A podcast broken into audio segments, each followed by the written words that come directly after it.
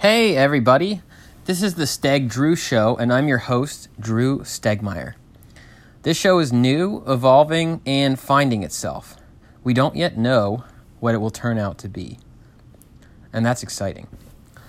I believe the world has a current civility deficit, and with this endeavor, I'll be exploring tough and taboo topics with compassion and civility so you can do the same with your friends, family, and coworkers.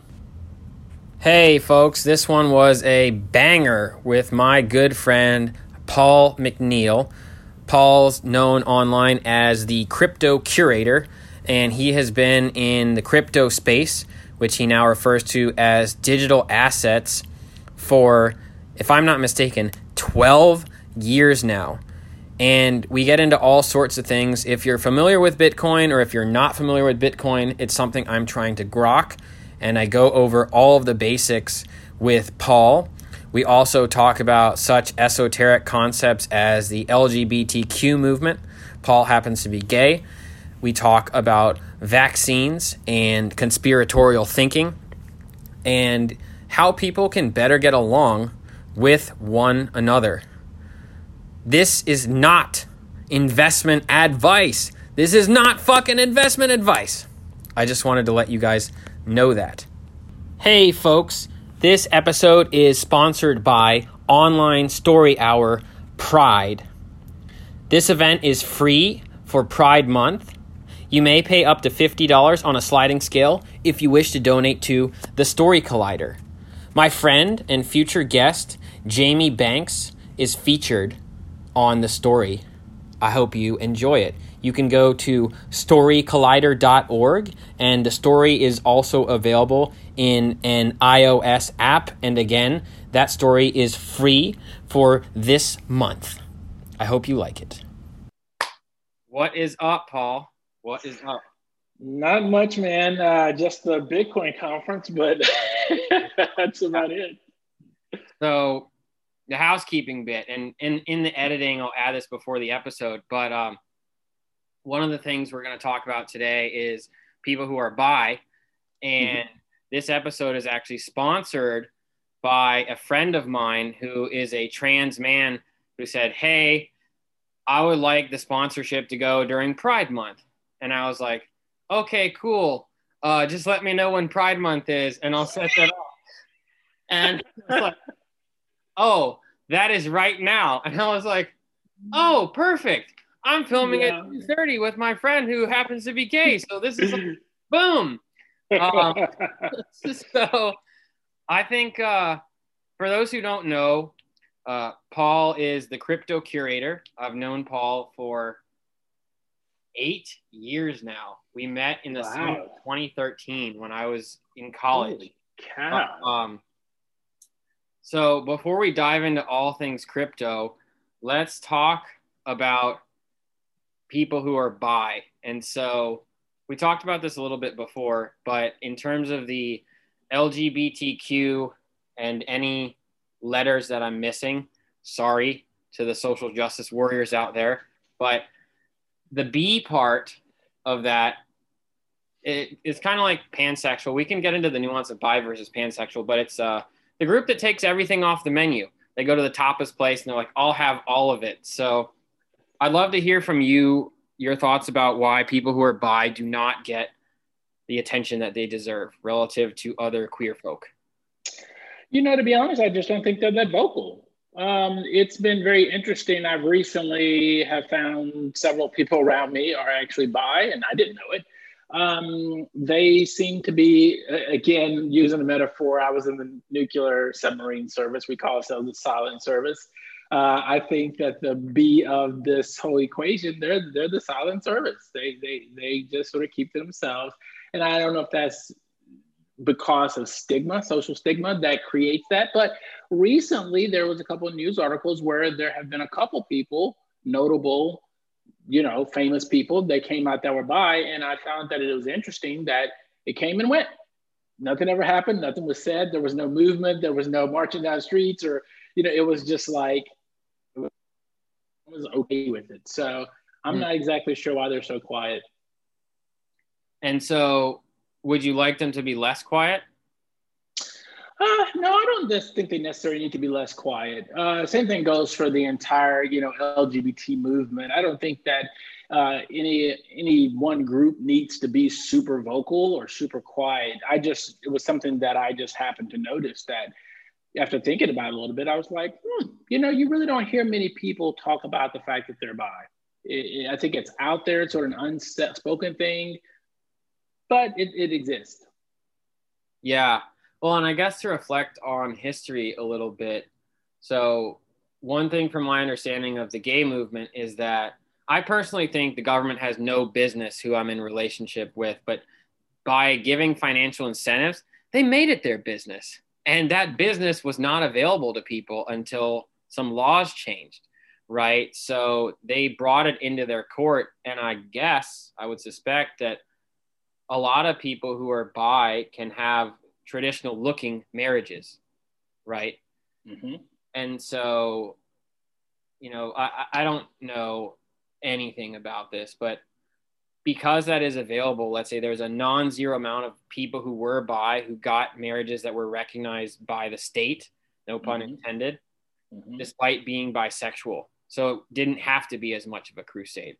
Whereas if it's male, male, female, female, the government was like, no, no benefits for you. Correct. No, I, I, I think you're I think you're so true. And like I said, I would definitely encourage you know definitely bringing on some guests that that are bi because you hear straight from the horse's mouth, so to speak. But again, rather they, I think that they have a a, a stronger struggle, so to speak, because I don't know how they reconcile ultimately which side because they do have, like you said, that tapas place, that smorgasbord. At some point, I would assume some would want to settle down. So, which do you settle down with? Uh, and I think that that's something that, you know, again, it's a spectrum. Yeah, yeah, it's a spectrum. I mean, I don't know a lot of bi folks. I know one example where a friend of mine um, had a live in boyfriend, and the boyfriend previously had a girlfriend Mm. Um, so that was that was new for me, and um, yeah, it's interesting. So that's probably a good segue into th- this larger idea of live and let live, right, or love and let love. So you're into some pretty radical things, and one of them is that I don't I don't want to get this wrong, but you're friends with people who don't vote for the same person as you. Correct. That's fucking nuts, man. it is, and I don't necessarily like necessarily living in an you know the echo chamber or living in a vacuum as they call it. You know, listen. So I guess let me go back a little bit to bring things up to speed. So I come from a very diverse family. Um, me and you had that conversation. My brother voted for Trump. He's a huge Trump supporter, which still I don't know how that happened, but it did uh, in in my family, not only politically are we diverse, but we're diverse when it comes to race. Um, most of my brothers have married outside of the race, uh, Hispanics, Caucasians. Uh, we don't have any Asian people, but I'm assuming maybe one of those will make entry some point. But the reality is that a lot of my nieces and nephews are what most people refer to as mulatto, right? They're all mixed kids. Rarely are any of them just all black. So uh, I have that diversity. And then high school, I eventually went into the military, and that put me in a huge diverse pool of people from every walk of life, every religious persuasion, every uh, economic persuasion. I mean, you just name it, right? And so I've learned that I happen to become friends with people that have just different views than I do. And uh, it served me well. So you find out that they didn't vote for the same person as you and you don't block them? No, no, no. This is I have this is the thing that I always have. And it's sort of a Madea statement, right? If I tell somebody, you see that thing you're doing right there, if you keep doing it, that's going to cause a problem, right? And so unless they're really causing me heartache and problems or they're trying to intentionally be, you know, malicious, then they got to go. Otherwise, I don't care. They can think what they want to think. I think what I want to think. We're good. So let's unpack that a bit because I suspect that view is somewhat unique in that a lot of people I see think that if you voted for Donald Trump, you're gonna kill all the blacks, right? and and you laugh, but I think there's a non-zero amount of people who have that belief. So how how are you able to not have that belief? Yeah, so when it comes to people who vote for Trump, and again, I think that we like to, and, and so let me let me put this statement. I think I think it's critical at this point. In complex situations, and this is definitely a complex one, but in complex situations, broad generalizations and categorizations are dangerous, right? It's not all and it's not none, it's some. And so, yes, some of Trump supporters probably do think that way, but there are some Trump supporters that don't. My brother don't think they're going to kill. He wants to kill the the Trump supporter. So you can't bucket everyone into the bucket and say you're all Trump supporters, therefore you all believe X. That's not true. There's a huge range of what people believe. And the super radical Trump supporters, yeah, we probably are not going to be friends. But everybody that's they happen to like his policies, okay, I can deal with you. So some of the supporters are more radical than others? I think they are. I mean, anybody that's going down the freeway in a truck with flags and then they're trying to run a bus off the road that has another political party in it, I think that's pretty radical. That's pretty crazy. My brother would not be one of them. got it. Got it. Yeah, because there's this other phrase, um, you know, these these hot topics of the culture war. Um, ACAB. Do you know what this ACAB thing means? Never heard of ACAB. It means all cops are bastards. Oof. So the first word is all, right? Um, how can you be so sure that it's all, or how can you be so sure that it's not all? Right? You seem pretty confident that not everyone who disagrees with you is a complete idiot. How can you right. be so sure? I can be sure because again, so uh, there's this whole philosophy as you look at people, right? As a matter of fact, it just happened on Twitter not too long ago. Uh, don't watch what they say, watch what they do. And so a Trump supporter who might be jaw jacking and all vocal about stuff. Mm-hmm. Meanwhile, if you look at their life and what they're doing, it's like, wait a minute, you don't really agree with all that crazy stuff. You're just talking that crazy stuff because in reality, you're married to a black person. mm. well, that's a problem. I think I think that's a good segue. And um, we'll shift gears to crypto a little bit and, and we'll really get into the weeds about that. But sure. You mentioned don't watch what people say, watch what people do. So there's this whole Elon Musk scandal, for lack of a better word, where he's manipulating the crypto markets and making the prices of assets go up and down. Um, and there's this investing adage, right? Don't give me investing advice, show me your portfolio. So as far as I understand, he's saying all this stuff. He's talking smack, but Tesla has not sold a single Bitcoin. So r- riddle me this, Batman. What what's going on with that? Elon is chief. Uh, what do you call him? Troller of them all. Listen, Elon, I think is just having a ball right now because he knows within the crypto community that people like he could poke them in the side and they're to like lose it, right? And he does it daily because I think he enjoys it. In addition, I think Elon Musk loves poking at the SEC. Guess what? SEC can't no regulation over the crypto. So he can say whatever he wants. He can manipulate this market however he wants. And guess what? Nothing they can do about it. Now they got on him about playing with the markets and saying stuff that he wasn't supposed to. And I think he's really upset. As a matter of fact, if you remember the interview with Elon Musk, someone brought up something about the SEC. And if you look at the look on his face, oh man, you talk about some hate and disdain. He was not a happy camper. So I think he's having a lot of fun. The thing the Bitcoin community must do, and someone said it earlier, ignore Elon Musk. Stop giving the guy attention. Just ignore him. He will go away. So to circle back to the SEC thing a bit, as far as I understand, the the big fuss or the big stink, if you will, this was probably a few years ago on Twitter, was that his tweets were considered market manipulation. So that gets into this whole idea of free speech, right? And is someone's personal Twitter representative of the company that they may or may not be a part of. And what's your take on that? Like, if I'm a CEO and I have Twitter, do my tweets all represent the company? Yes, because not all of your tweets. Again, that's that all and none and some. So some of his tweets do. If you come out and you say, oh, I think I'm going to take Tesla public tomorrow, that's a problem. Elon, you can't say that. That's not the stuff that you say in public. Or you can't come out and say, yeah, I think my stocks, it's too much. It's, it's, it's, it's, it's overvalued right now. Elon, you're the CEO. You can't say that stuff on Twitter. Yeah. Well, I guess legislation is reactive. So we found out he couldn't say that because he said it and then then they acted.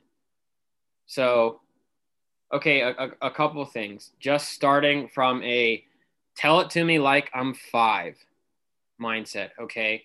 This whole crypto thing, I have people in my family, my friends that are not into crypto.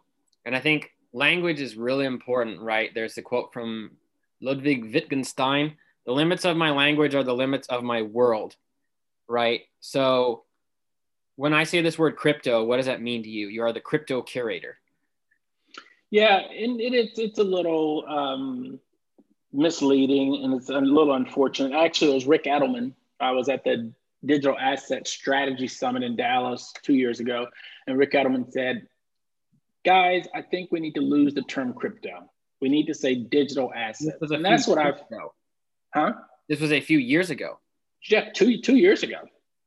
Oh boy. Okay. Yeah. He I'm said we need saying yeah, he said we, we need to lose crypto and we need to shift to digital assets. And I agree with him on that because not everything is uh, and crypto meaning cryptography, right? It's everything is not a heavily encrypted type of a process. So um, when I say crypto curate, the reason I picked it up is really because it does. It's easy. It rolls off the tongue. Uh, I did get the website Digital Asset HQ uh, because I was going to shift to Digital Asset HQ, but because I've got so much brand recognition behind the Crypto Curator, I kept it. Still might eventually make that shift at some point, but it's really digital assets uh, are what we're looking at, not necessarily all cryptocurrency, because cryptocurrency, not every asset is actually a currency. So there's a lot of nuances. So crypto, it rolls easy, sounds good, but it's really digital assets.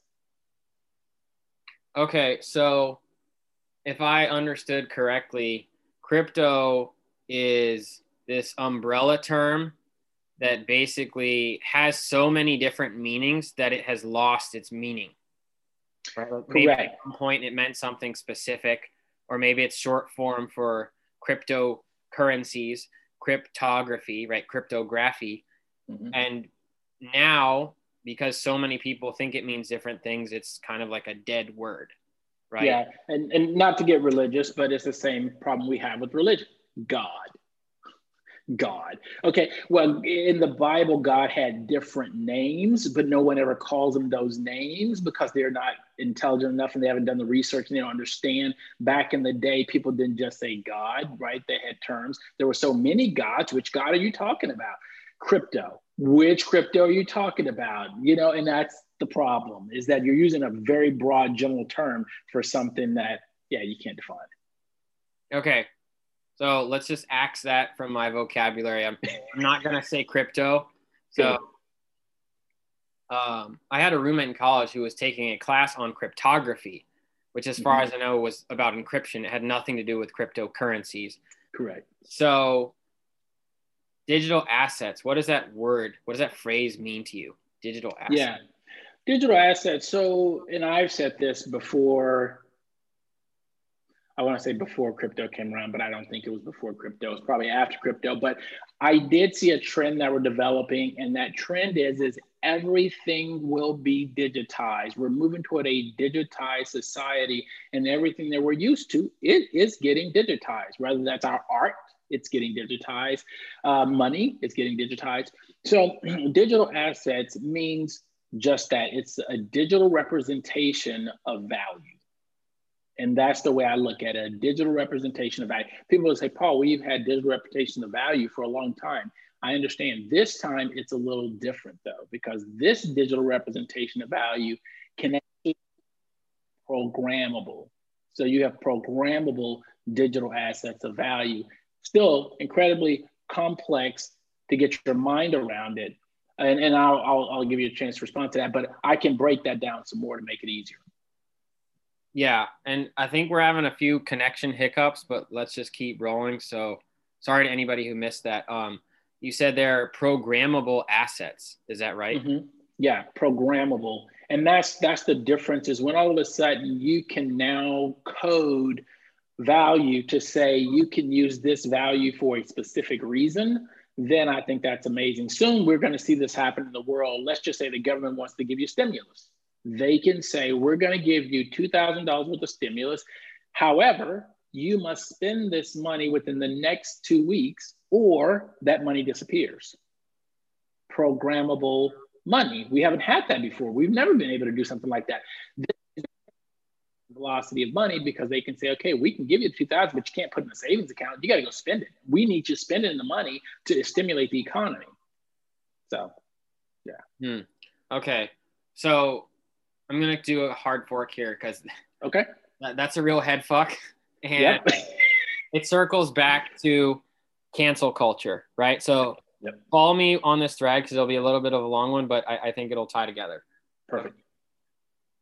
One reason why I think cancel culture exists, right? Everyone knows what cancel culture is, but how did we get here? How does this happen, right? And it's mm-hmm. uh, it's what I would call the court of public opinion, right? Mm-hmm. There's the justice system, then there's the court of public opinion, and where that's interesting and how it relates to money. The examples I give often are uh, Bill Cosby and Michael Jackson, right?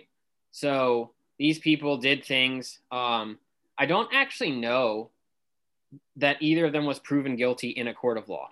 M- maybe they have, right? I don't know. But basically, in the court of public opinion, it was like, you guys fucked up. Like, you guys did some really bad shit, right? That's what I saw swirling around in the zeitgeist.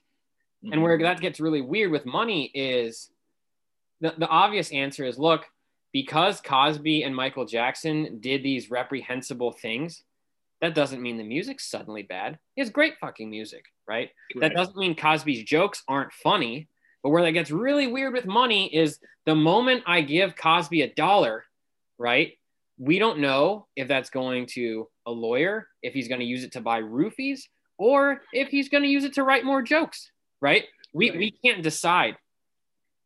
So I guess what I was hearing is basically what these digital assets allow is for people to earmark anything, right? It's kind of like when you give money to a homeless person, for example. A lot of people don't like giving money to homeless, but they like giving food, right? Mm-hmm. Mm-hmm. So, in theory, you could give a digital asset to a homeless person that they could only exchange for food right? And my friend was mm-hmm. up in Boston recently, and he said, uh, and this is really crafty because often people will find someone on the street who is homeless, and they'll say, "Oh, sorry, I don't have any cash," and the person had a cardboard sign that said their Venmo, right? Yeah. Everyone has a phone. So like, you cash? Well, here's my Venmo. What's your excuse now? What? What? Right? Right. And guilt trip them, right? Or they get, they get them out of it. But I think that this is a very slippery slope, right? Because it is. And, yeah. and, and this is why, and this is so perfect. Yeah, Bitcoin. Bitcoin fixes this, right? Because there is no one who controls Bitcoin. The government doesn't. It's controlled by math. It's controlled by software. And that software dictates the rules and the operations of this digital asset. So if you're someone who doesn't want your money manipulated by the government, you should own Bitcoin because Bitcoin is none. It's, it's, it's the only decentralized, censorship resistant technology on the planet, which means no one can stop it. And governments have came out and acknowledged that. We can't shut this down. So that's why we have Bitcoin. That sounds like something Satoshi Nakamoto would say. Are you Satoshi?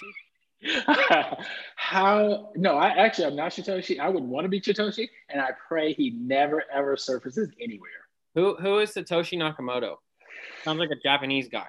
No, but oh, that's what they thought, and they got some poor guy and had him on Time Magazine and just destroyed the poor guy's life, and that just showed you what would happen if you were Satoshi Nakamoto. But no one knows. We think it's a group of people because here's what most people don't understand: this was being worked on well before 2008. There was Hashcash by Hal Finney. There was Bit Gold by Nick Szabo. But here's the thing: you got to think about it. These guys were working on that stuff before, they probably know what was going on with Bitcoin. So they had some involvement, but they'll never say so. So, what are your personal thoughts? So, Satoshi Nakamoto is supposedly the creator of Bitcoin, right? Correct. My my best guess, right? Uh, what I believe, and I am not my beliefs, right? I changed my mind. So, for, for all those people that are like, "Whoa, Drew, in June 2021, you said this," yeah, I changed my mind deal with it. Okay. um, I think Satoshi is likely a group of human beings. Yep. Do you, do you think the same? I do. I, th- I, think it's a group of either a group of human beings or a group of aliens, and at this point, never know. But yeah, definitely a group of human beings. Yeah. Okay. So you mentioned digital assets being mm-hmm. money mm-hmm. is one, Mm-hmm. Art is one. Is that mm-hmm. like what this whole NFT thing is? Correct. NFTs is where it's and it's called non fungible token. So Bitcoin is fungible, which means you can trade Bitcoin for Bitcoin and it's always a Bitcoin. It's like a dollar for dollar is always a dollar. Even if a dollar came from a drug dealer, from a dollar that came from a church, it's still a dollar, right? Okay. Bitcoin is fungible like that. NFTs, which is non fungible tokens, means you have an identity for one specific item. And this is where we're going to start getting into digital identification. If every human being had their own, no matter where they go in the world, they could be identified, but it could be anonymous identification. All you know is that you represent a digital entity that's unique, and no one else can be that identity which is great. That's that's what the corona vaccine was, right? I think it probably was. Oh, now you're getting deep. I, I, was oh. I was just saying that for shits, but it sounds like we stumbled into something. So spill the beans, man. yeah. But no, it's it's it's non-fungible tokens is going to do a lot, and what we've seen is that the creative community have really adopted it. Artists, look at Mark Cuban, he's going bananas over it because think about this. Now, this is a powerful example. So, Mark Cuban says, I own the Mavs, I own the Dallas Maverick Stadium. So, sales, and this is the problem currently with ticket sales. Guess what? When he opens up the booth to sell tickets, I can come in and buy a hundred thousand tickets. And then I own those tickets. Now I can start selling those tickets on the open market and I can mark those bad boys up. I can make a lot of money off the back of Mark Cuban. With NFTs, Mark Cuban can say, okay, we're going to issue a million of these tickets to the game. Now, all of a sudden, if you go to sell your ticket, I know you sold it, and I automatically get a cut of royalty off of the ticket you sold because it's now an NFT.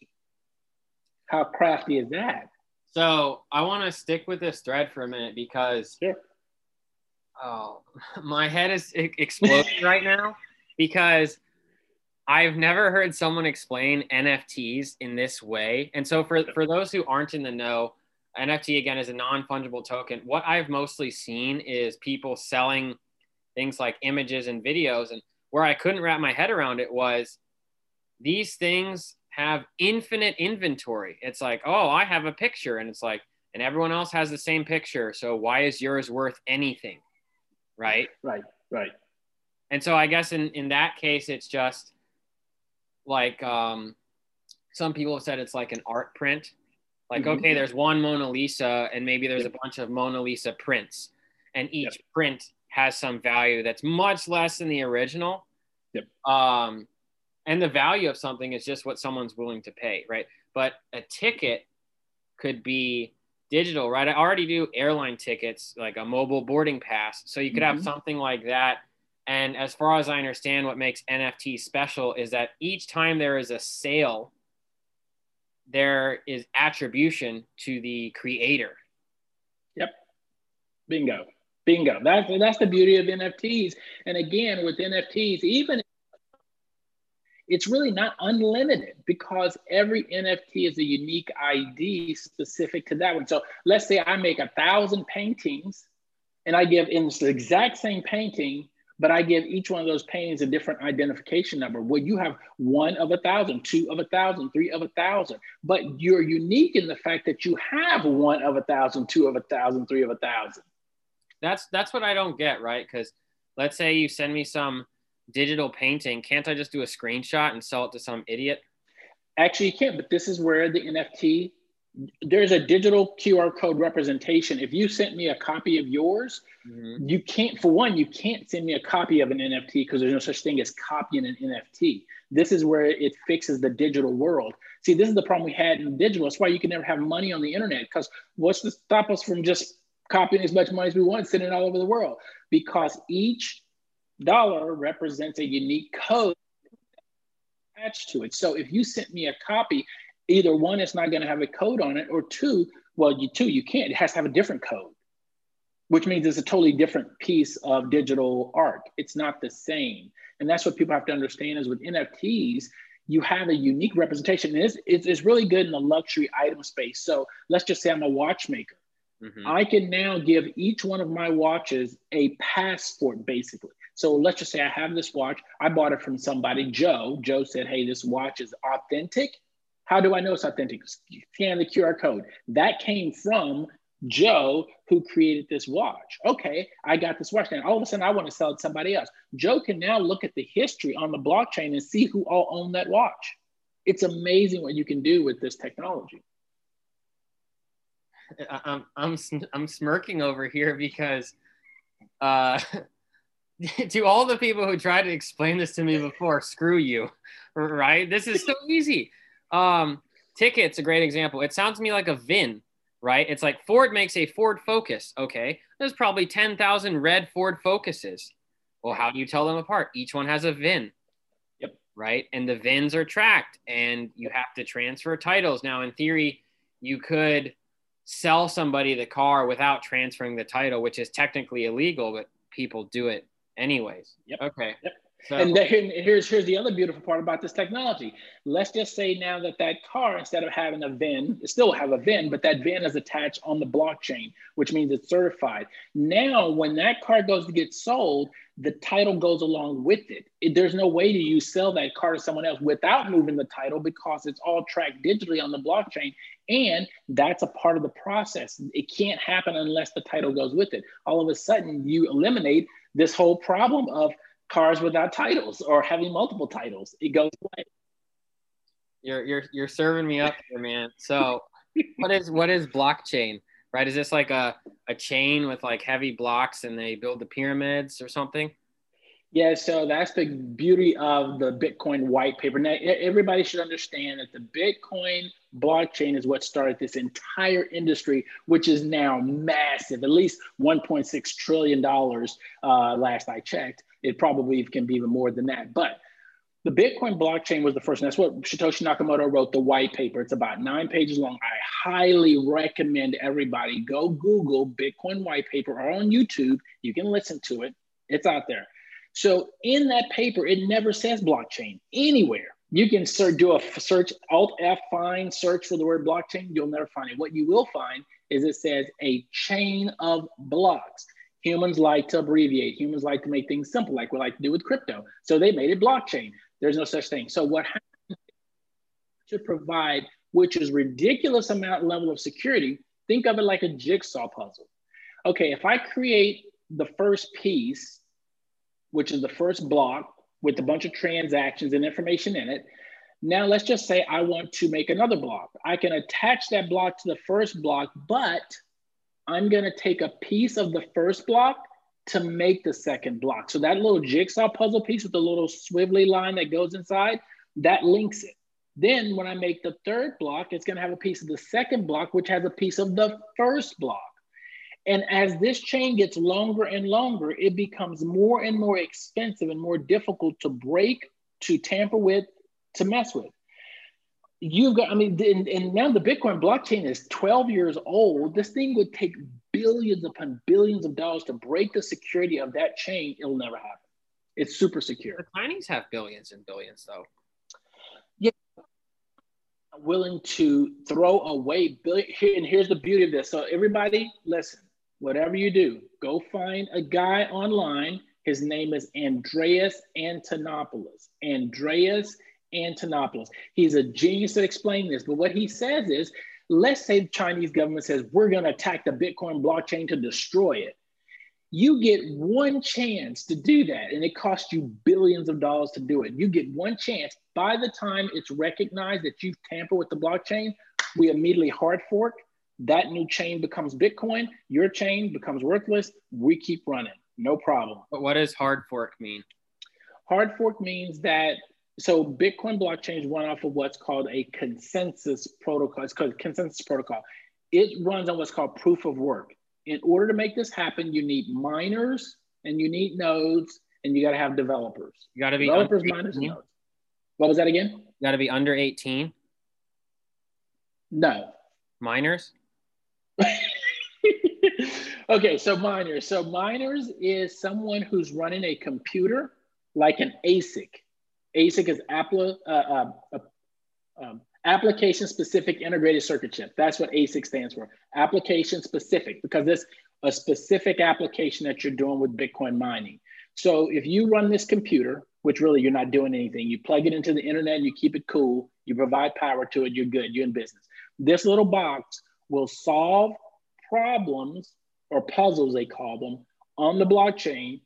And if it does it properly, it gets rewarded with Bitcoin. And that's how you get Bitcoin into the system. And I know that's incredibly complicated and it's all crazy. But the point is, is that you have to have these three people, miners, nodes, and developers, to make a change to the Bitcoin blockchain. So the Chinese comes in or any country comes in, once all the developers and miners and everybody recognizes it, they then create a fork of that software. So they take a copy of the software basically, and they make the announcement. Everybody, the original chain, it's been compromised. You need to now upgrade and go to the new chain.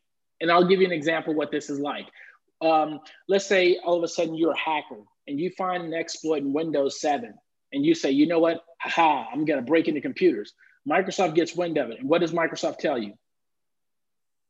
Sorry.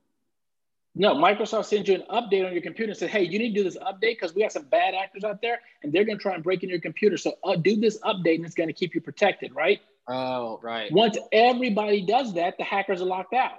So that's what happens with the Bitcoin blockchain. The programmers tells all the miners there's a problem with the original chain.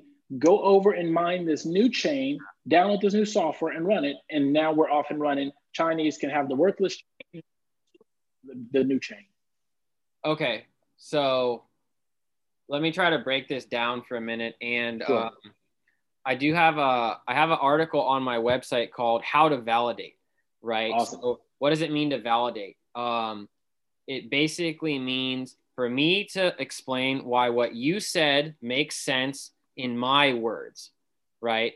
Because I could say, yeah, I get it, but that only means I have an understanding, which might be different from your understanding and I could mirror you, right? I could repeat it back, but that just implies hearing. That doesn't imply comprehension, right? Mm-hmm. So mm-hmm.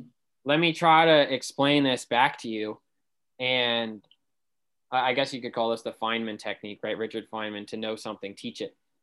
Yep. And correct me if I mess this up. So, okay. a blockchain essentially is like a giant history of all of the things that happen, right?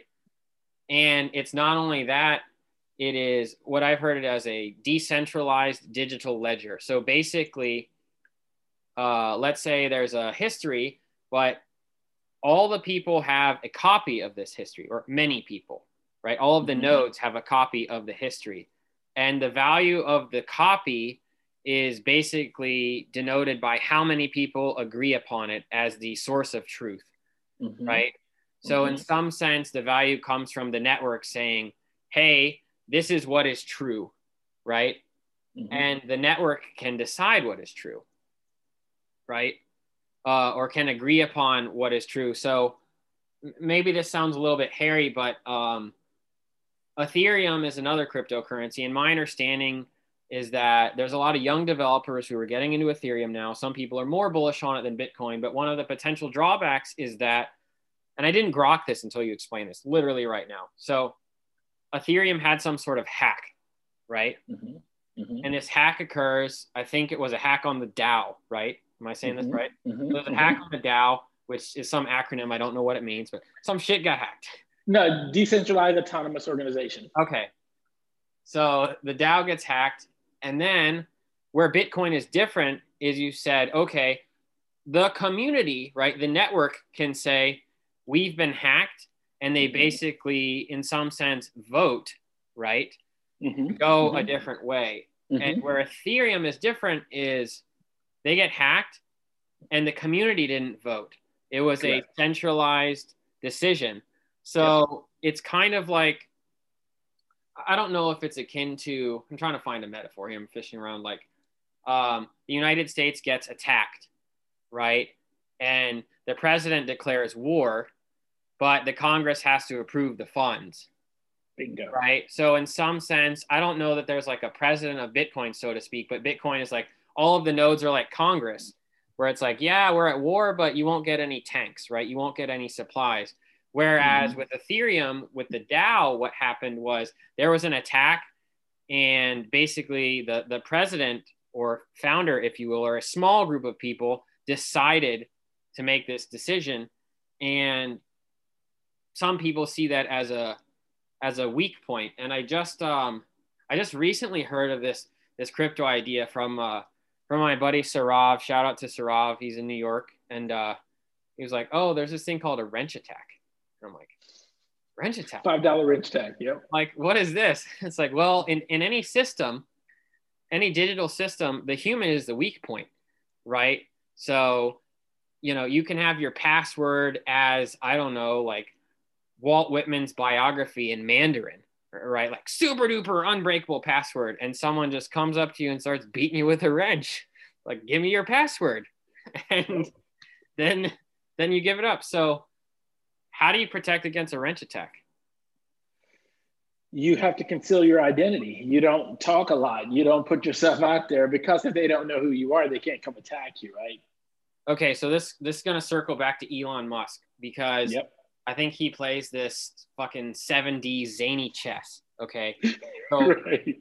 And and Matt Levine was writing about this in his newsletter. He was saying like if you had a magic machine where you could just make the value of stuff go up and down by saying Wingardium Leviosa, right? Boom, billions of dollars move. Um, so Elon has that machine, right? This is not fantasy. He literally does this.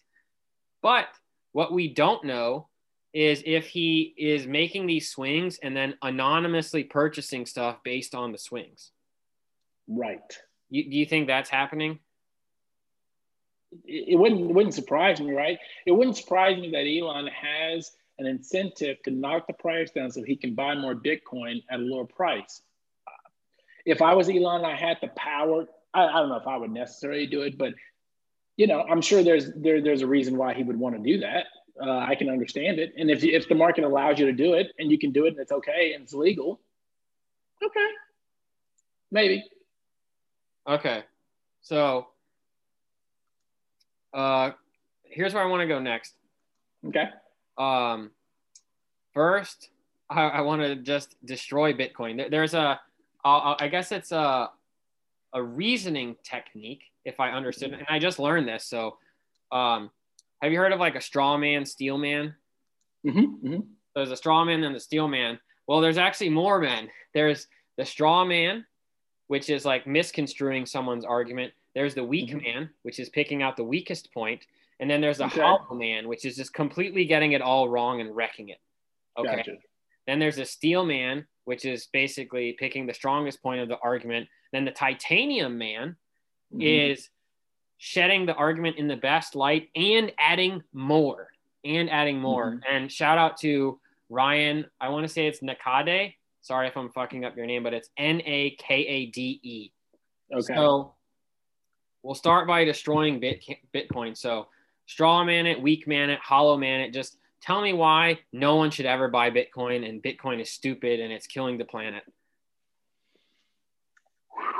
Boy, I, I, don't know if I could do it. I, I, I, don't, I don't think it's even possible. All right. Because, do you want me to play devil's advocate here? Yes, you can play devil's advocate, please. That's a good one. Okay, so so here's the thing I heard recently. Um, it's a little bit hard for me to do, right? Because I'm, right. I'm I, I do own some crypto. I don't have a I don't have a Bitcoin. I have fractions right. of a coin. So if anybody wants to support the show, like I will accept Bitcoin.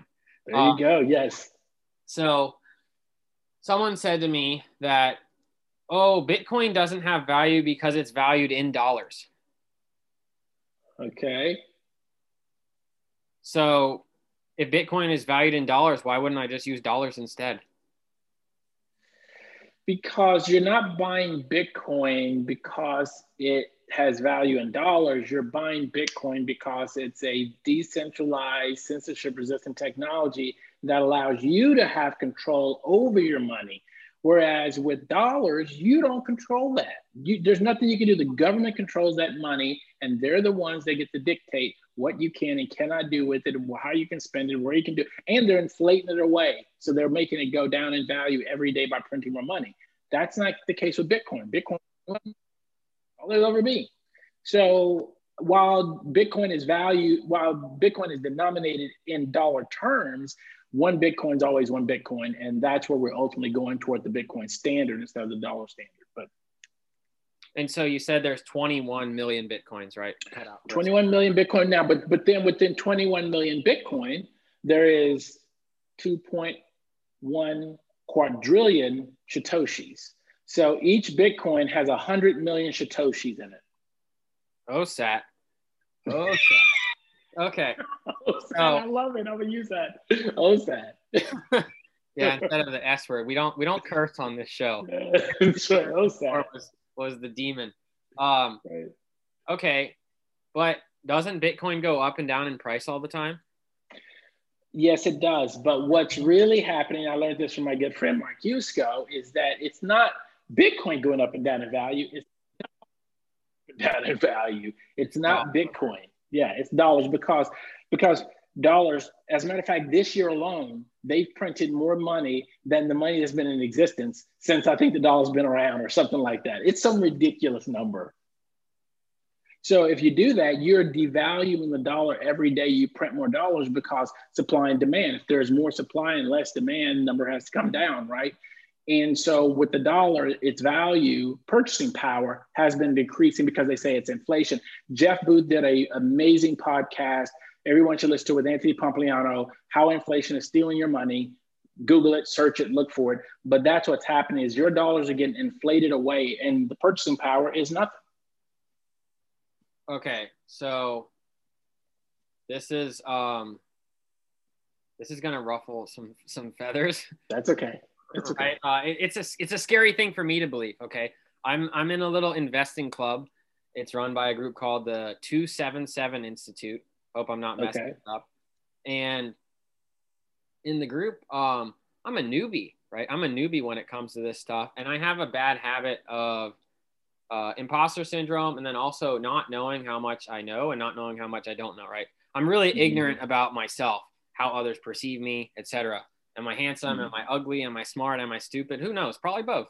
So I got crypto, and and this is it feels kind of scary for me to say out loud. Like I would say I'm uh I have to say a lot of caveats here because I'm nervous, right? right? I'm a proud American in the sense mm-hmm. that I think from one perspective, we are the greatest country on this earth, right? And from another perspective, why a lot of people are hating on America right now that are Americans are because we can and need to be better, right? We are not self actualized. We are not living up to our potential. We are punching below our weight. Mm-hmm. Sure, we're better than some people, right? It's, it's like Logan Paul, Floyd Mayweather. You know, it's like Logan Paul is super huge, but he doesn't know boxing, right? Mm-hmm. Floyd Mayweather is a defensive specialist. He is a mastermind, right? Mm-hmm. So and as far as I understand, in the year 1971, the U.S. dollar became fiat. So mm-hmm. fiat, and I and I shared this sh- this shitty joke with you a couple months ago. It's like, have you guys heard of this uh, automaker who came out with an altcoin. It's called fiat. I'm, I'm not buying it, but uh, fiat basically this currency you can print as much as you want, right?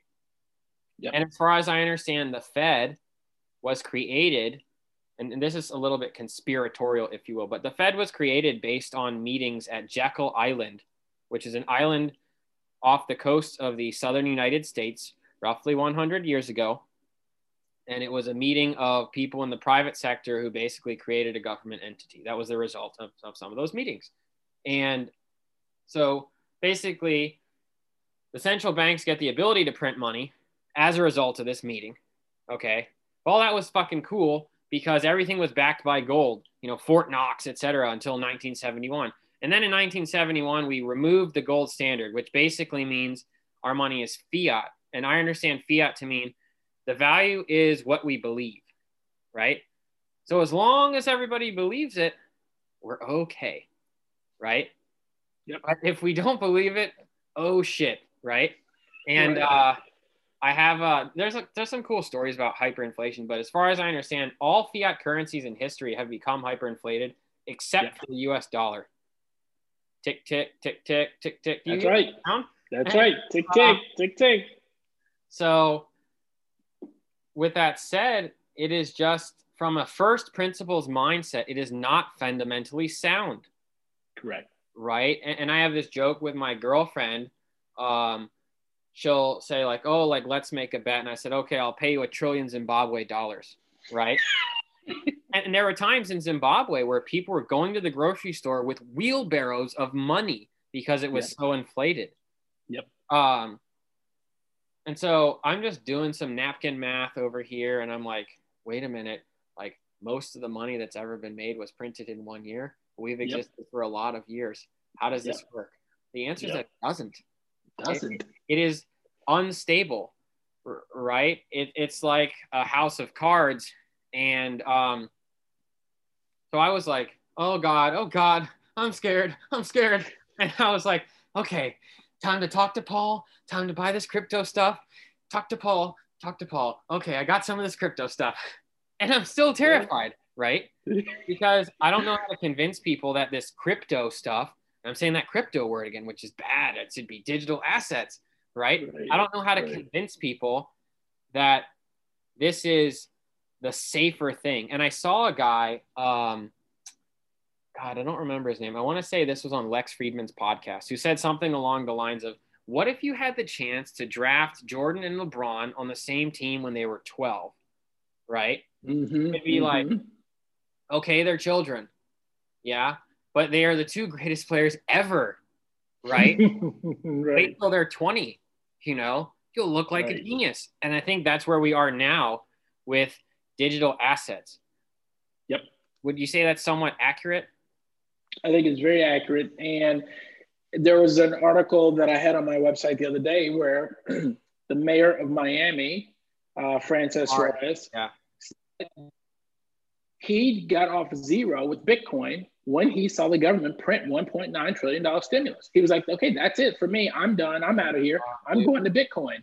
And so I think this is what people are going to understand is that if you understand what's going on with the US dollar and inflation, and, and policy, you're going to make the same determination. That is, Michael Saylor said the same thing. I can't find anywhere to put cash where it's not going to get inflated away or it's already hyper inflated already in stock market, real estate, yeah, bonds. Is, it's, it's horrible. So wh- why this is terrifying, right, is um, there's that Michael Lewis movie from the, the 2008 crisis. I don't know if it's Flash Boys or some other one with, with Steve Carell.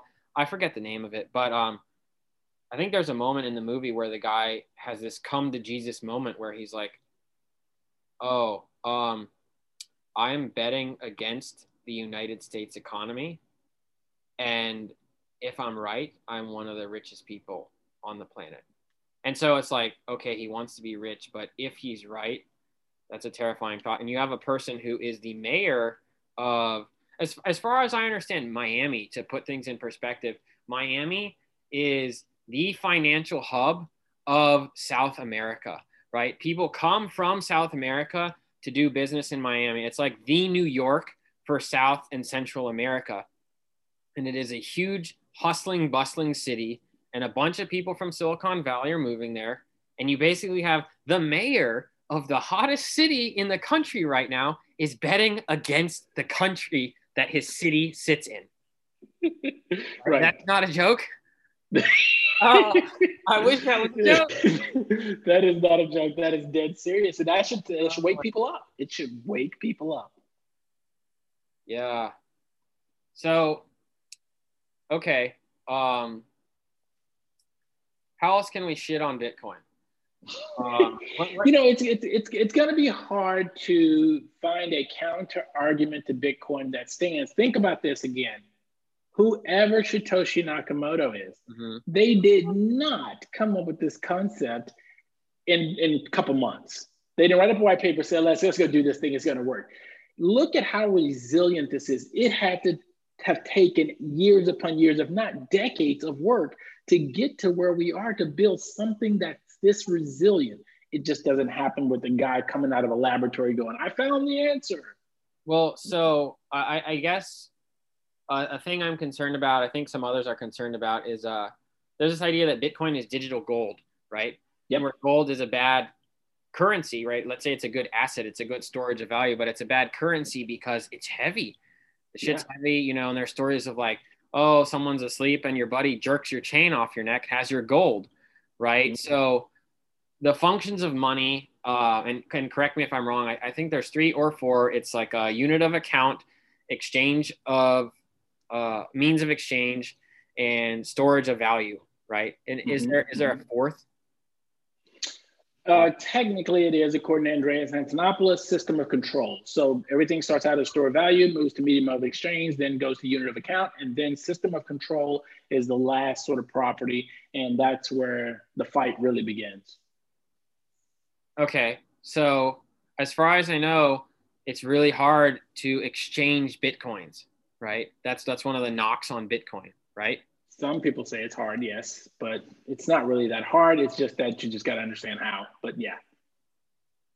So it's it's one of those things like in oh shit. I mean this this circles back to when we met, right? It was in 2013. I was working on a startup that helped people pay for drinks on their smartphones at bars, right? And at that time, everybody had their phones, right? And it was impossible. Our startup failed. There were 15 other startups in the US doing the exact same thing, and they all failed. They couldn't get traction. And what I learned was that it wasn't a technology problem. The technology existed, it was a technology adoption problem. And we have the same thing kind of happening now. And, and Elon talks about that. And uh, I know you have a Tesla, that there's this idea of people won't adopt it if it's a little bit better. It has to be orders of magnitude better, right? And so mm-hmm. the issue at that time was beeping your phone was not much better than swiping your credit card. Right. And now we have a lot of digital ordering, right, mm-hmm. from afar. So you don't have mm-hmm. to be on site, you can be off site order. I was just at Starbucks this morning with my buddy Jeff, and there was a woman standing next to us, and she was getting mad because she was waiting for her drink and these people just kept coming in and grabbing drinks off the counter and she was like they were here much after me right?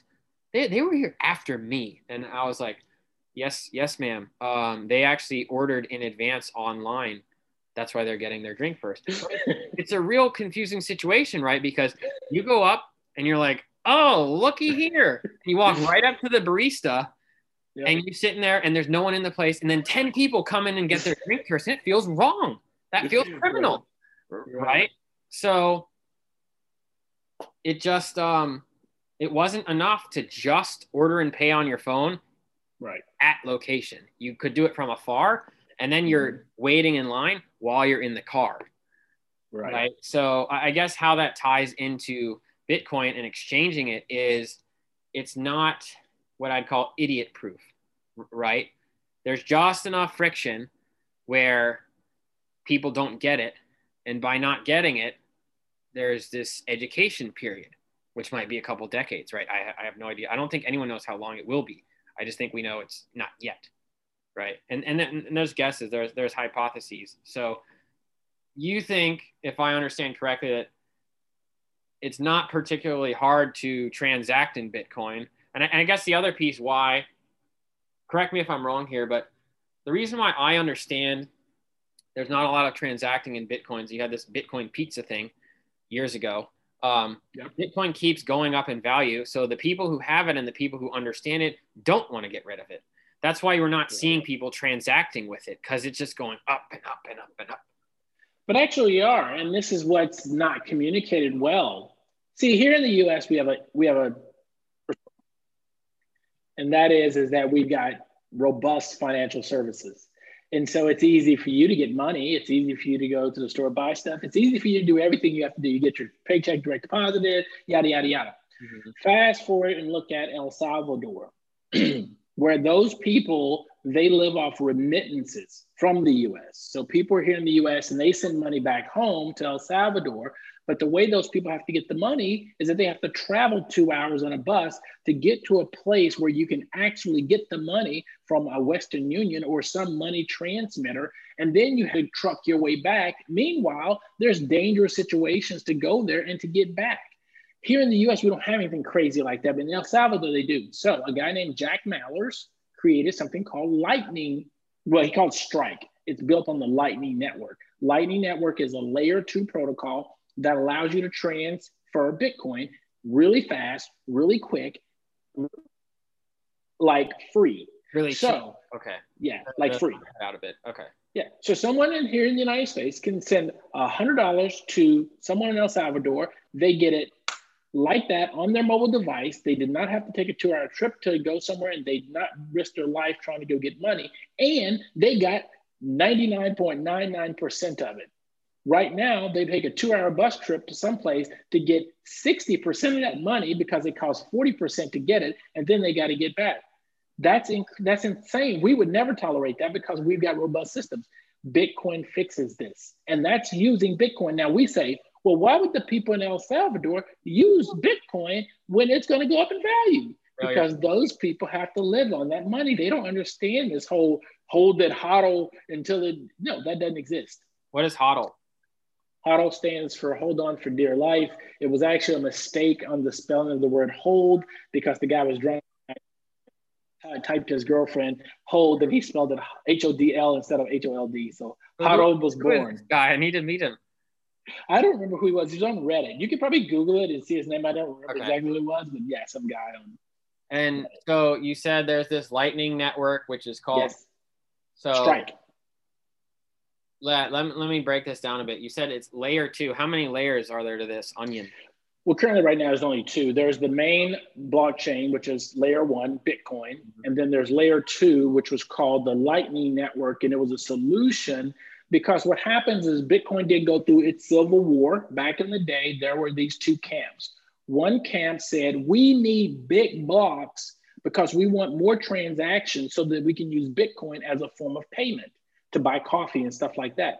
Bitcoin currently right now takes 10 minutes to process. So they're like, that's too long. Process what? A transaction.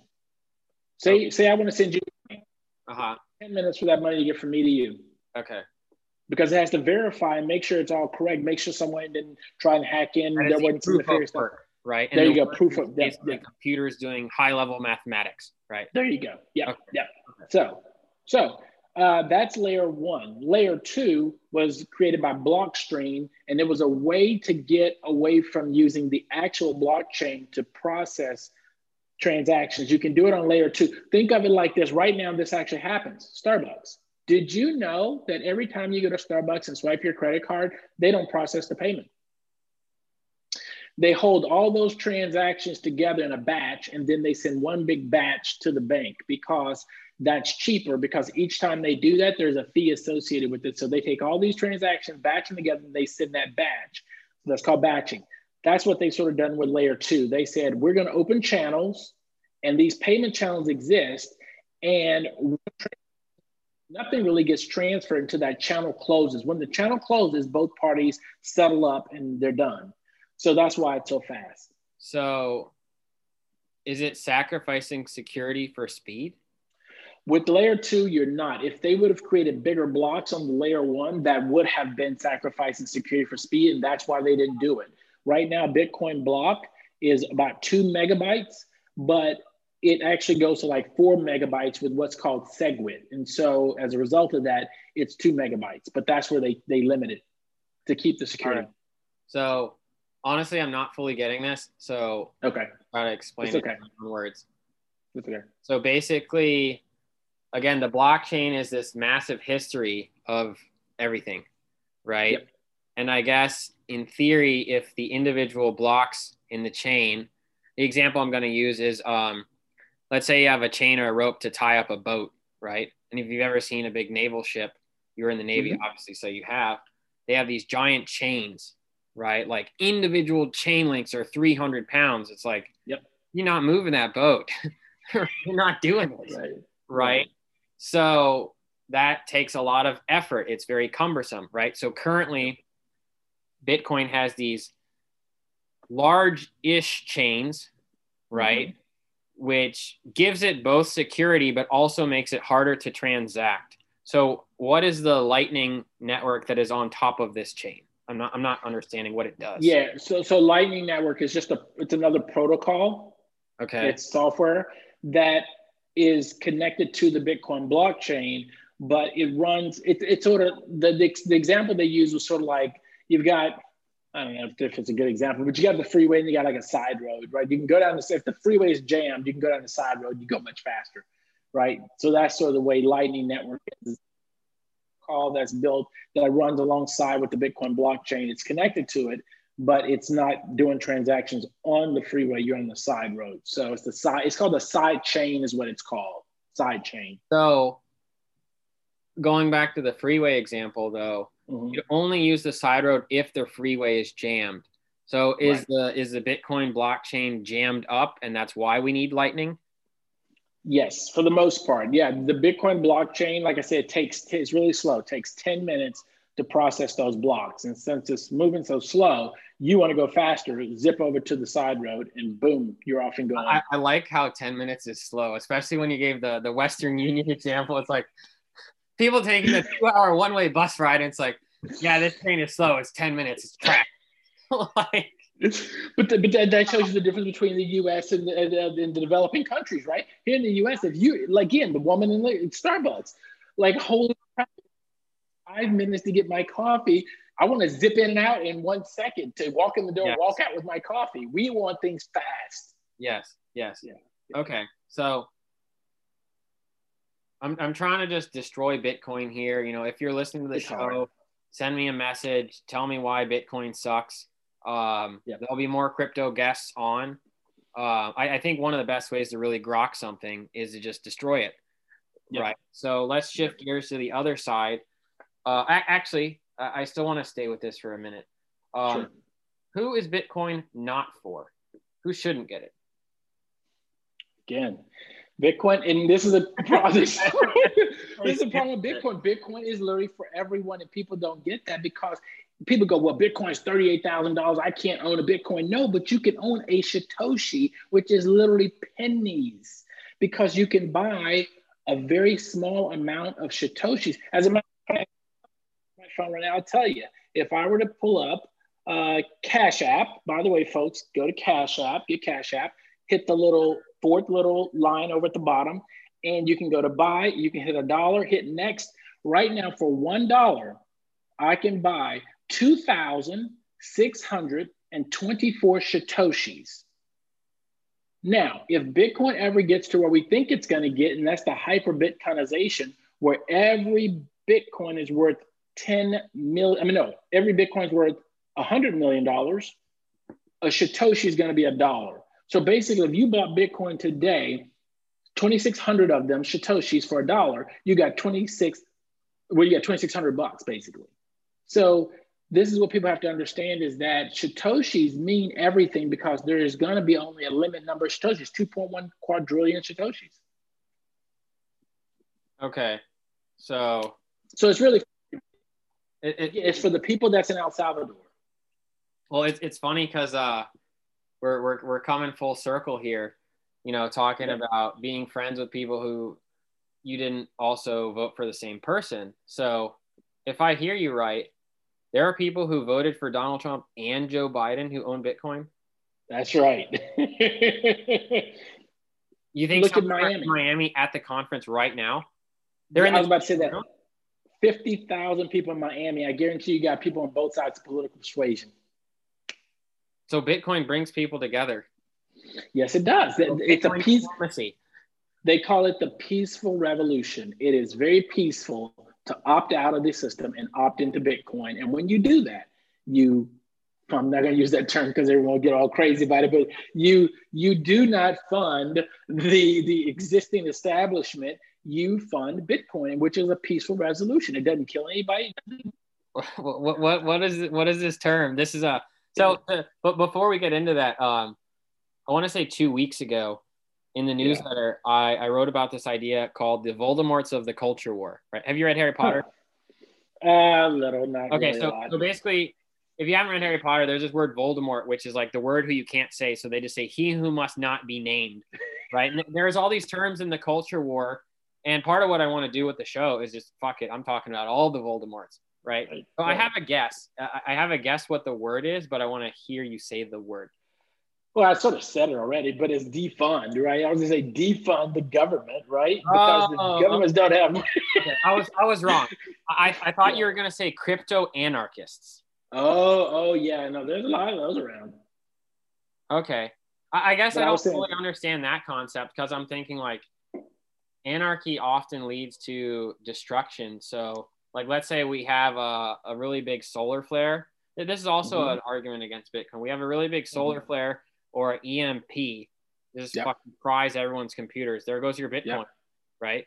But yeah, but the problem with that, and I tell everybody else, trust me, if we have an EMP that fries every computer, we got bigger problems than Bitcoin. I promise you that. Bitcoin is not going to be the. It's like, oh, what about my Bitcoin? No, we we just fried the entire globe, people. You're like, making too much sense. You're making too much sense. Um, Okay, so you mentioned this idea of proof of work, right? Yep.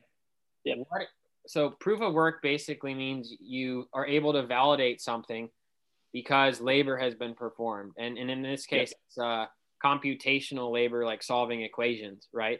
What is proof of stake?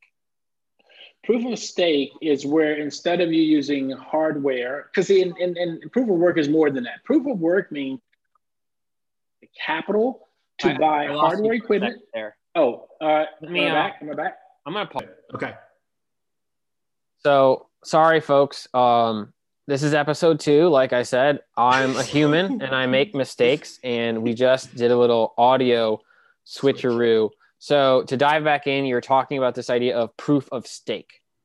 Yep. So, Okay. so proof of work, like I said, they have to deploy capital for hardware, cooling, internet service, right? All of this money. So, proof of work, you're spending a lot of money to solve these equations to get Bitcoin. So, that's what the work is. Now, for But but not always, right? I, I have memories. So in 2013, Mhm. and I, I'm I'm not gonna name the the person's name, but there was a a classmate of mine at Virginia Mm-hmm. Tech who was using a school resource, a high powered computer in the corporate Yep. research center to Yep. mine bitcoins. Which, if I'm not mistaken, uh, the value of of those assets that he was using the school computers for are in the uh, likely tens of millions. Yeah, Uh, yeah, exactly. so I, I hope Virginia Tech doesn't steal his bitcoins. But uh, if I understand correctly, uh, before we get into the, the stake, the, the idea of mining the Bitcoin is that Mhm. there's 21 million Bitcoins, but they're not all out in the wild like mining gold, right? They Right. are released over time. Mhm. And the more that get into the wild, the harder it is to find more of them. Is that right? Basically, and, and, and without getting too crazy with it, twenty-one Okay. million Bitcoin every 10 minutes today, 6.25 Bitcoin come into existence. So if you set your watch, you look at it and you say 10 minutes, there was 6.25 Bitcoin. 10 minutes, 6.25 Bitcoin on time. Never, it never Mhm. stopped. 6.25. It used to be 12.5. And then it used to be 25. And then it used to be 50 every 10 minutes. 50 Bitcoin every 10 minutes. Just like clockwork. So Mhm.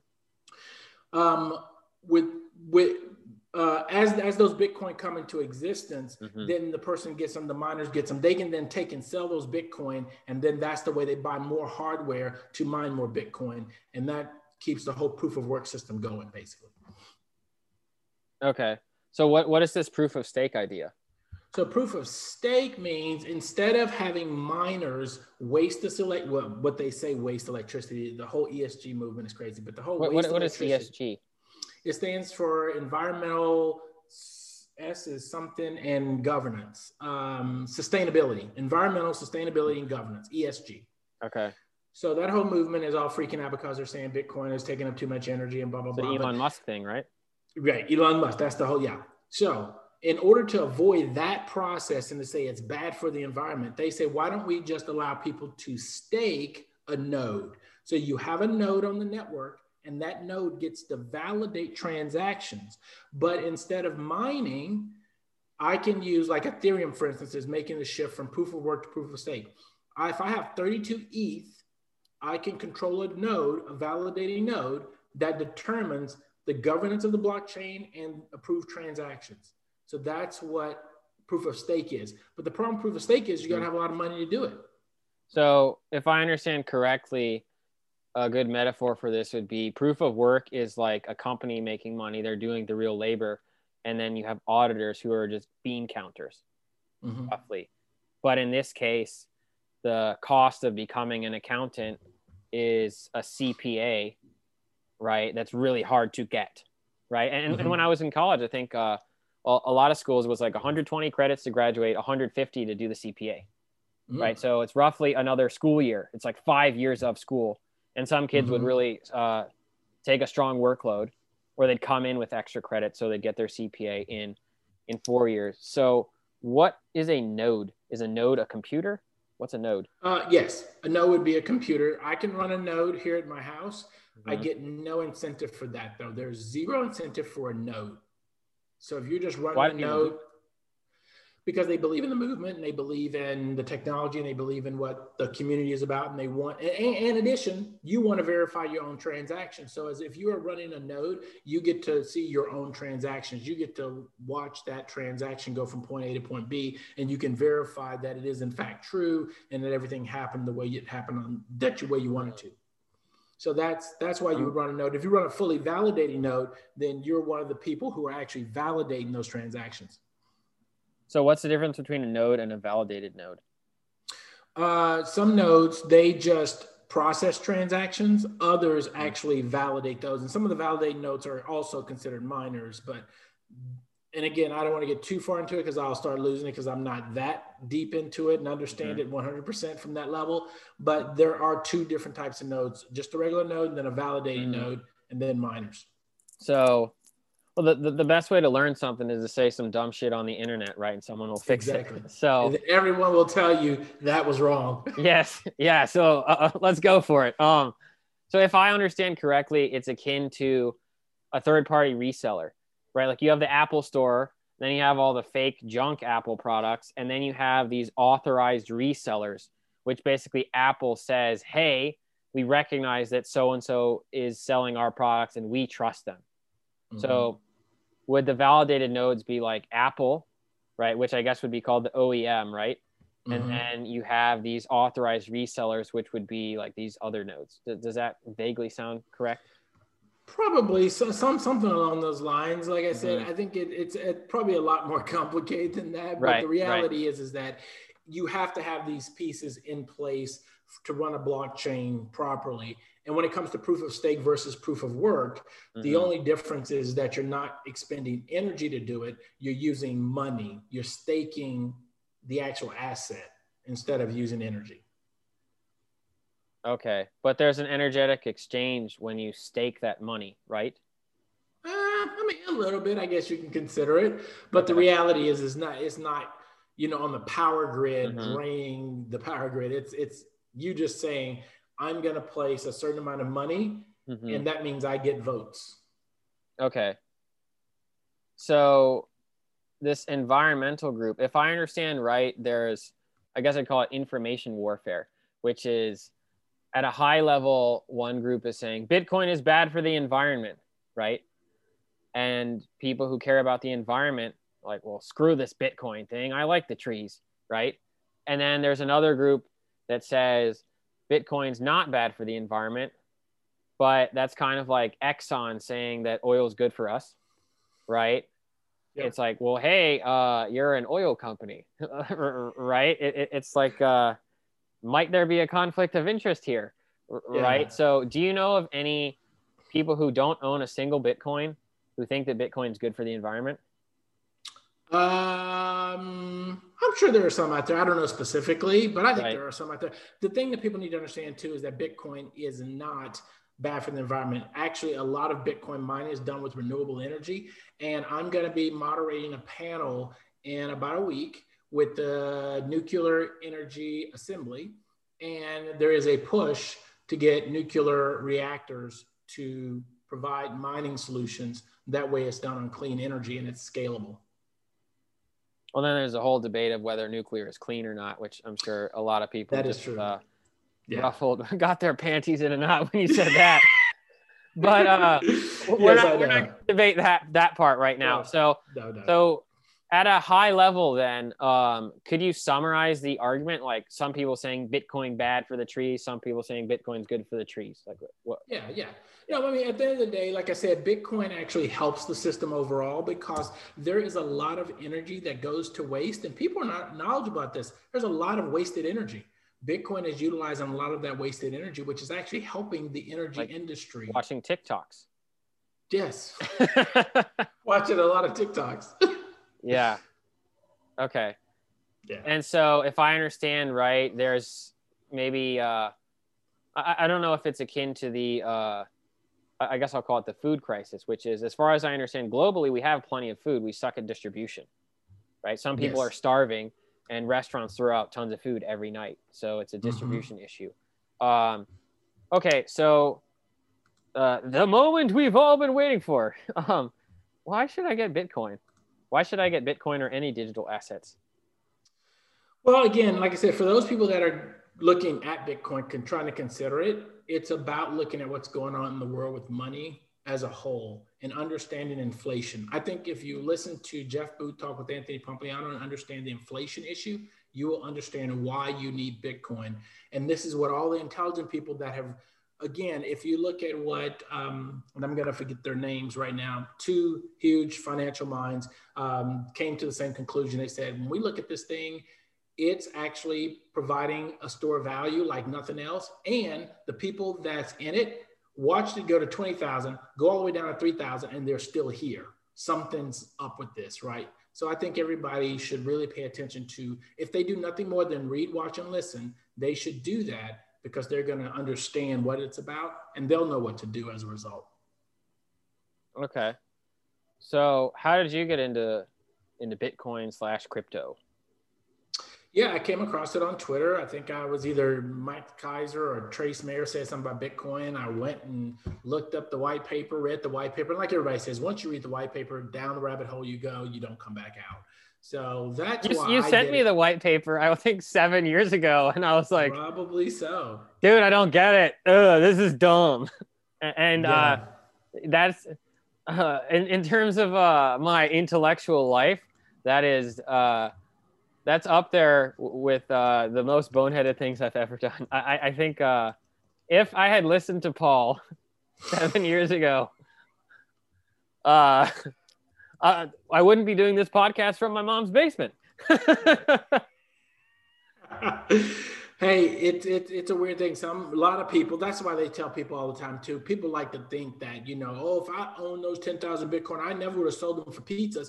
It's like yes, you would have because then no one had a clue Bitcoin was going to do this. So Right. there's no way. Right. Okay. So, you remember when you bought your first one and, and how it went down? Yep. Uh, bought my first one uh, in 2012. Um, and you, what was the other? You said when did I buy the first one? Well, well, and like, and like, how? Like, did you go to the bank and say, "Hey, I want some of these"? Oh no no no no! I used a platform called Circle, and Circle is no longer actually have the same app anymore. But there was an app called Circle, and I used Circle, bought my first Bitcoin, and that's where I did it. So, what happened to them? Like, did they they're dead? Like, because Bitcoin is No. Getting a bunch Circle, of value. Circle still exists. As a matter of fact, Circle created oh. what's called USDC, which is a stable coin, which is what I think is going to become the equivalent of the US dollar. But no, they're still in existence. They just moved out of the retail side, having a, a wallet for you to buy Bitcoin with, and they're now doing institutional type platforms. Got it. So basically, they went from B2C to B2B. Yes. And so when when did they do that? Uh, they went from that was back in I'd probably say 2013. They were they were quickly out so, of the game. So if if I understand right, the equivalent would be like you have a bank and the bank defaults, right? And it's like hope you got FDIC insurance or oh yeah, no, it wasn't like, anything like gave that. you your your yeah. coins. And so yeah. where did your coins go when they I shifted them I shifted them off the platform to a different platform. I think I went to Kraken next. So it was Circle, then I went to Kraken. And you okay. can that's that's the beauty of, of, Bitcoin. When you have the private key and the public key, you can move it mm-hmm. around. What's a private key and a public key? So the private key is like your email address, and the the pri- the public key is like your email address. The private key is like your password. So to accept it, you use a public key, and then to move it around, use you use key. So basically, I'd use my private key and release my Bitcoin and transfer it to you using your public key. That's and it. You say, yes, I would like this. And then you use your private key to, to gobble it up into your wallet, for, for exactly. lack of a better word. Okay. All right. So, what is DeFi? What's DeFi? It's a decentralized finance. It's, um, and again, just as the term says, it's decentralized. It's using a protocol to either lend or borrow money. Uh, mm-hmm. Uh, and you can do other things with it as well, but it's mostly lending and borrowing of money by using a protocol. So there's no middleman that's involved in this. I can take my assets like Ethereum, I can put it on a platform called MakerDAO, and MakerDAO will put it in a vault and it'll produce what's called DAI, which is another stablecoin type asset. And I can use that for whatever I want. And I can spend it or I can invest it, or I can do whatever but I can also pay that back to the decentralized protocol and get my ETH back. So it's, it's, it's, it's like a company that doesn't exist with anybody in charge of it. Okay, that, that was a real headbanger, but um, I guess the way I understand the concept is I call it rules based governance. And, I'm mm-hmm. hoping, yep, that's part it. of me is hopeful that nation states go this way, and part of me is terrified, right? Because uh, machines don't right. have this thing we call empathy. Yeah, they are empty exactly. of empathy, right? Yeah. And so what's cool about it though is I hate banks. Okay. If you work for a bank, I'm sorry, but their customer service is terrible. Right. And, and one of the videos you sent me from, I think it was Andreas Antonopoulos, he was like, when you're a grandfather, you'll have a kid that will be like, Grandpa, you mean on Sundays you couldn't get your own money? Grandpa, that's crazy. right. And I was like, oh my God, he is right. like, that is crazy. It is. Um, and plus this inflation shit show that we have. So, so, this is one thing I've tried to explain to a number of people. Around 1971, right when we went off of the gold standard, as far as I understand, inflation goes roughly 2% per year, right? And what that means is uh, some people say inflation is a tax on society, right? Yep. So banks, what they used to do when my grandparents were kids was you give the bank a hundred dollars, right? And they keep your money safe. But in exchange for keeping your money safe, the bank loans out money to others. And because that makes them money, they pay you a small amount, which we call interest, for the privilege of holding your money. Yep. And now that interest is basically zero. I think my savings account is 0.02%. That's trash, right? Plus 2% inflation means over some time period, you know, I, I, I, wish I could do the math in my head. I wish I was that cool, but I'm not. Mm-hmm. Um, put a hundred bucks in your bank account assuming there's this very, very negligible amount of interest, and that amount of interest is less than the rate of inflation. In 20 years, your hundred bucks is worth something like 70 bucks, right? And that that sucks, right? And um, the banks also, uh, you can tell I, I have this kind of crusade against banks, but part of it is uh, I want to say Nassim Taleb talks about this idea of uh, public risk, private gain, right? Mhm. Like when they mess up, the public bails them out, right? When they win, they win, and the public doesn't win, Correct. right? And and there's this phrase in the crypto community of win and help win, right? Mhm. Banks don't do that. They just win. They don't help anybody win. They just win, win, win, win, win. And so DeFi, I guess, as an idea, protects against corporate greed using rules-based governance. Is that a fair synopsis? That is a great synopsis, and that's exactly what we're starting to shift to. As I said, the digitization, the digitization of everything is coming, and everything is going to get digitized, including corporate infrastructure. Okay. Um, so one last thing I want to touch on is how do you convince non-believers, right? There's a lot of ways you could use social proof, argument Mhm. from authority, coercion. Um, what are the ways that you convince people to get into this digital assets world? Yeah, I mean, some of it, of course, is self-driven, right? It's the fact that number goes up, right? And everybody Mhm. likes number goes up. So Mhm. when you tell people number goes up, that normally tends to get some people's attention. But sometimes it takes multiple times for people to hear this and to understand it before they decide. I put a tweet out. I said, "What was it that made you decide to get off zero on Bitcoin?" A lot of people was either based on who had said it or how they said it they said something different where they were personally in life at the time. Some people were like, when I first heard about Bitcoin, I didn't have any resources to buy Bitcoin, even if I wanted to buy Bitcoin. So, yeah. so, so the reality is, is that you can tell me I don't get off zero until the situations work themselves out. So the perfect storm helps get people get off zero. Okay. So uh, that was the end of my regularly scheduled programming, but I have a couple more questions for you. Um, these are these are the juicy ones. Um, so what I would like to ask is like this. I I really understand if you're not willing to share, but it's like, sure. what is your net worth in digital assets? Right. So the way I answer that is that I tell people that I've gotten to a place where I've been fortunate enough, never in Mhm. a million years thought I would be there, where, and some people might say it's retirement, right? Well, I'm retired. Mhm. Uh, all that means is that I have enough resources to be able to do the things that I need to do without necessarily worrying about having a nine to five job or having to work Mhm. or having steady flow of income come in. Mhm. So that's pretty much where I put it. I let people know that Mhm. if they're looking at my net worth, I don't have a specific number that I'm willing to tell people, oh, I'm worth, Mhm. you know, five hundred thousand dollars. right, right. Um, but but I do have enough to meet what I consider my needs. Now, mind you, I'm Mhm. a single person, no children, no pets. It doesn't require a lot for me to live. Okay, okay. and uh, so I, I guess uh, a tangentially related question is scratch the lump sum right total Yep, amount yep. would you be willing to share i guess i'd call it your portfolio breakdown by percentage Yeah, people ask that question. I don't really know Uh-huh. specifically, but what I can tell most people is that the majority, Mhm. over 50%, is Bitcoin, right? And I would Okay. even put that number as high as probably 75%.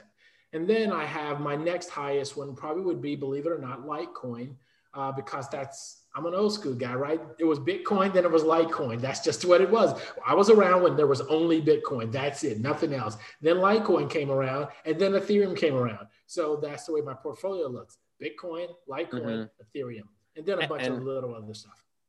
and that's portfolio just of digital assets Yes.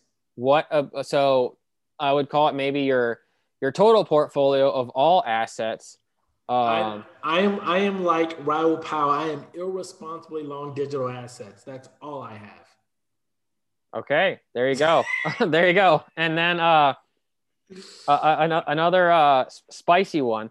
So we talked about the vaccine and digital identification, and and I felt like that question kind of snuck by earlier. Uh, so so let's just let's just dance with that idea for a bit hypothetically what Yep. what do you think could possibly be occurring You know, I think people people in this society love conspiracies. We just do.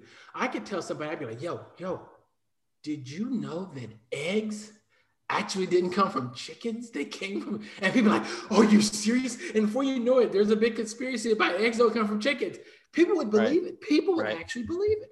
Right. We gravitate toward conspiracy. So this vaccine thing, I think, has been one huge conspiracy. It's been you know, pushed by both political parties in just ridiculous ways. Stop it.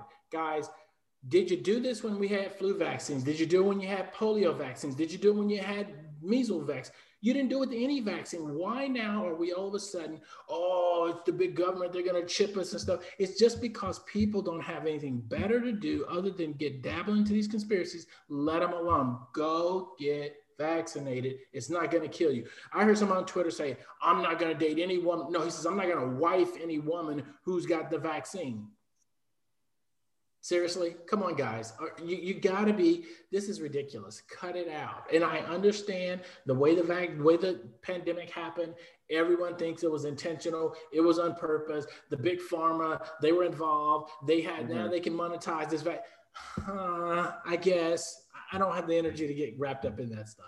I just don't. got it got it so there's the idea that um i guess the the, the vaccine is like putting chips into everybody and you do not subscribe to that idea one bit No, because did you Uh-huh. look at the needle? Did you okay? Net maybe maybe nano micro micro nanobots. I, I don't I don't know. It just it's, it's too far of a stretch for me. uh-huh Here's the thing. Let's say that's true. hmm What are you gonna do? You can you can not get vaccinated. Okay, that's good. So don't Mhm. get vaccine, and then let's just go. Keep moving forward. That's it. Mhm. What, what's the big deal? Why must someone who doesn't want to get vaccine need to tell someone who does want to get vaccine they're crazy? Why does someone who wants to get a vaccine tell someone who doesn't want to get the vaccine you're crazy? You do you, boo. Leave everybody alone. you, you do. Uh, I like that. Yeah, I, I guess the the counter argument to that would be, and, and this is like the the argument for masks, which is like, uh, my mask protects you, right? So, I, I guess what someone could say is, it's not so much that I'm avoiding a vaccine for my own health; it's that I think you getting vaccine incurs harm, so I'm going to try to convince you not to get it. And then the other side is you not getting vaccinated cause harm so i'm going to try to convince you to get vaccinated Again, Right. it goes back. It goes back to the same thing, though. Listen, and this is with all of these hot button issues: abortion, religious rights, LGBT Mhm. rights, the whole nine yards. I get what people are saying, but listen, focus on you. Leave everybody else alone. Right. Now, if if Right. you don't want to get it, don't get it. And if you want to get it, get it. Right It, it shouldn't change the game for anybody else. And people say, well, it's going to harm somebody else again. Hey, again, if you take care of you and you do what you got to do, Yeah. if you're so concerned about someone you're coming involved with having the having the the the, the, the Mhm. coronavirus and they didn't get vaccine, then wear your mask and protect yourself against them. okay i, I think that's fair um Yeah, I don't know. I'm I'm, I'm no nonsense. all right so in closing um where can people find you follow you connect with you hit them with with all of it Sure, sure. I mean, the best way is super simple. I'm on Twitter at at underscore crypto curator. So that's at underscore crypto curator. And on my website, thecryptocurator.com. Thecryptocurator.com has a ton of content on it every day, handpicked by me, hand selected by me. I've been in the industry over 12 years. I understand this stuff. I know what you should read, what you shouldn't read. So check out my website and follow me on Twitter.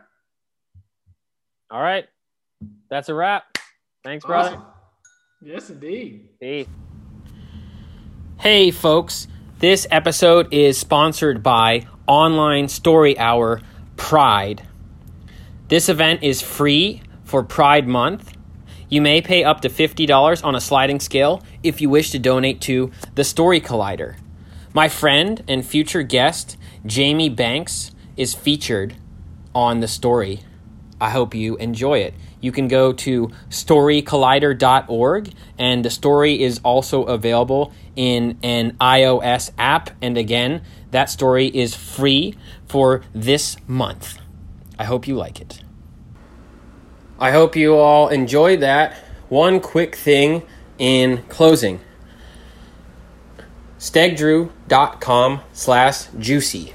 Stegdrew just like the show dot com slash juicy.